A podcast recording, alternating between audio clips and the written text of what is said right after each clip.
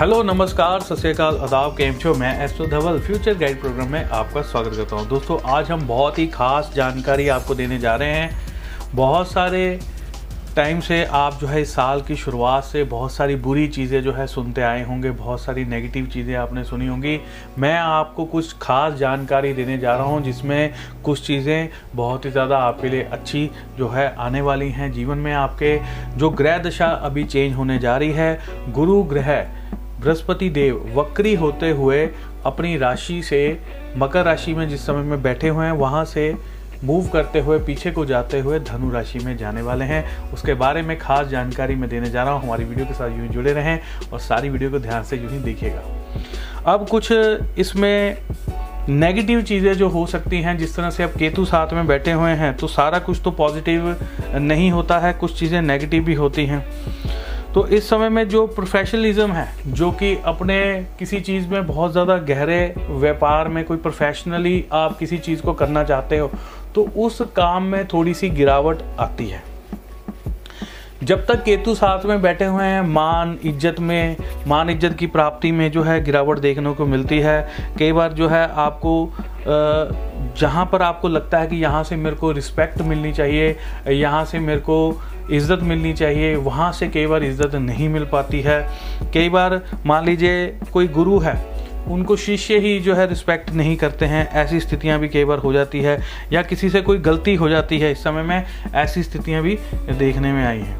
गुरु केतु का ये जो योग अभी बन रहा है ये एक तरह से चंडाल योग की कैटेगरी जो है माना जाता है।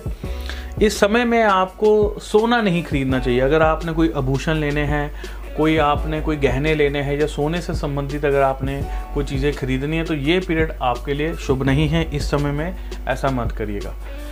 जैसे ही गुरु ग्रह राशि में जाएंगे, धनु राशि में जाएंगे, आपकी सेंसिटिविटी बहुत ज़्यादा बढ़ जाती है। तो कई लोगों की सेंसिटिविटी बहुत जल्दी बढ़ जाएगी, बहुत ज़्यादा बढ़ जाएगी, बड़ी बहुत जल्दी भावुक हो जाएंगे। चीज़ों को देखकर आंखों में आपके आंसू आ जाएंगे, दूसरे का दुख नहीं देखा जाएगा, ऐसी स्थितियां बनेगी। और कई बार छोटी से छोटी चीज़, जब हमें दूसरों की मान लीजिए कोई पति पत्नी है, उनको क्या होता है कई बार बिना वजह जो है दूसरों के ऊपर शक होने लग जाता है, बिना वजह, क्योंकि ये केतु जो है ना ये ऐसी चीज़ें देते हैं। तो बिना वजह आप शक की निगाह से देखने लग जाओगे, अपने पार्टनर को शक की निगाह से देखने लग जाओगे, या आपके पास कोई जॉब करते हैं आप उनको शक की निगाह से देखने लग जाओगे।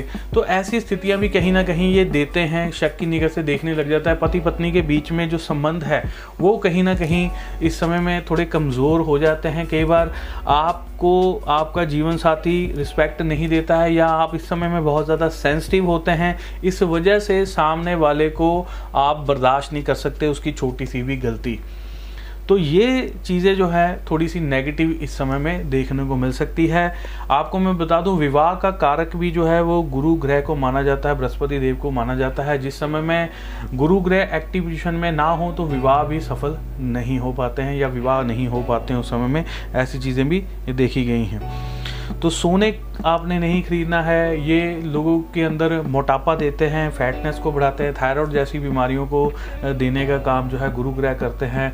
कई फीमेल्स को यूरिन इन्फेक्शन जैसे दे देते हैं, प्राइवेट पार्ट्स में तकलीफ दे देते हैं, ऐसी चीज़ें देखी गई हैं। जो लोग इस समय में टीचिंग लाइन में है, प्रोफेसर हैं, तो जब तक तो केतु साथ में बैठे हुए हैं तब तक थोड़ी सी आपको दिक्कत हो सकती है, आपको थोड़ी सी परेशानी हो सकती है। कहीं ना कहीं पढ़ाने में, कहीं ना कहीं रिसर्च में कुछ ना कुछ आपको थोड़ी सी परेशानी हो सकती है। रिसर्च में नहीं, अगर आप कोई रिसर्च कर रहे हैं तो उसमें आप और ज़्यादा घुस जाते हैं। अगर आप कोई वैज्ञानिक हैं, कोई रिसर्च कर रहे हैं तो और ज़्यादा गहराई से जो है केतु जो है वो तड़फ पैदा करता है, वो गहराई से इंसान उसमें डूबता जाता है डूबता जाता है। लेकिन जो लोग पढ़ाते हैं, नॉर्मली ऐसी चीज़ें करते हैं या ट्रेनिंग देते हैं, उन लोगों को थोड़ी सी प्रॉब्लम जो है इस समय में रह सकती है। थोड़ी सी दिक्कतों का उनको कई प्रकार का सामना करना पड़ सकता है। धन आपको मिलेगा इस समय में। और तेईस तारीख के बाद तेईस सितंबर तेईस सितंबर जो है वो केतु देव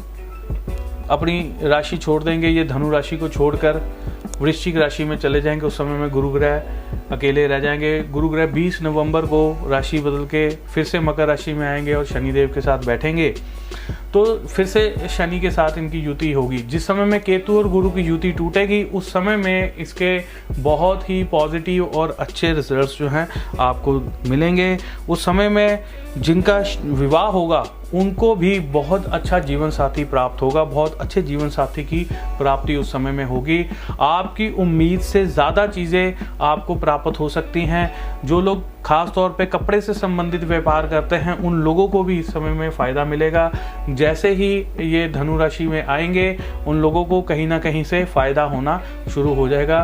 उनको लोग जो कहीं पर पैसा फंसा हुआ है, लोग प्रोडक्ट नहीं खरीद रहे, सामान नहीं खरीद रहे हैं, तो काफ़ी चीज़ें जो हैं खरीद बेच इस समय में शुरू हो जाएगी। कई प्रकार की इस समय में चीज़ों में आपको अच्छी चीज़ें देखने को मिल सकती हैं।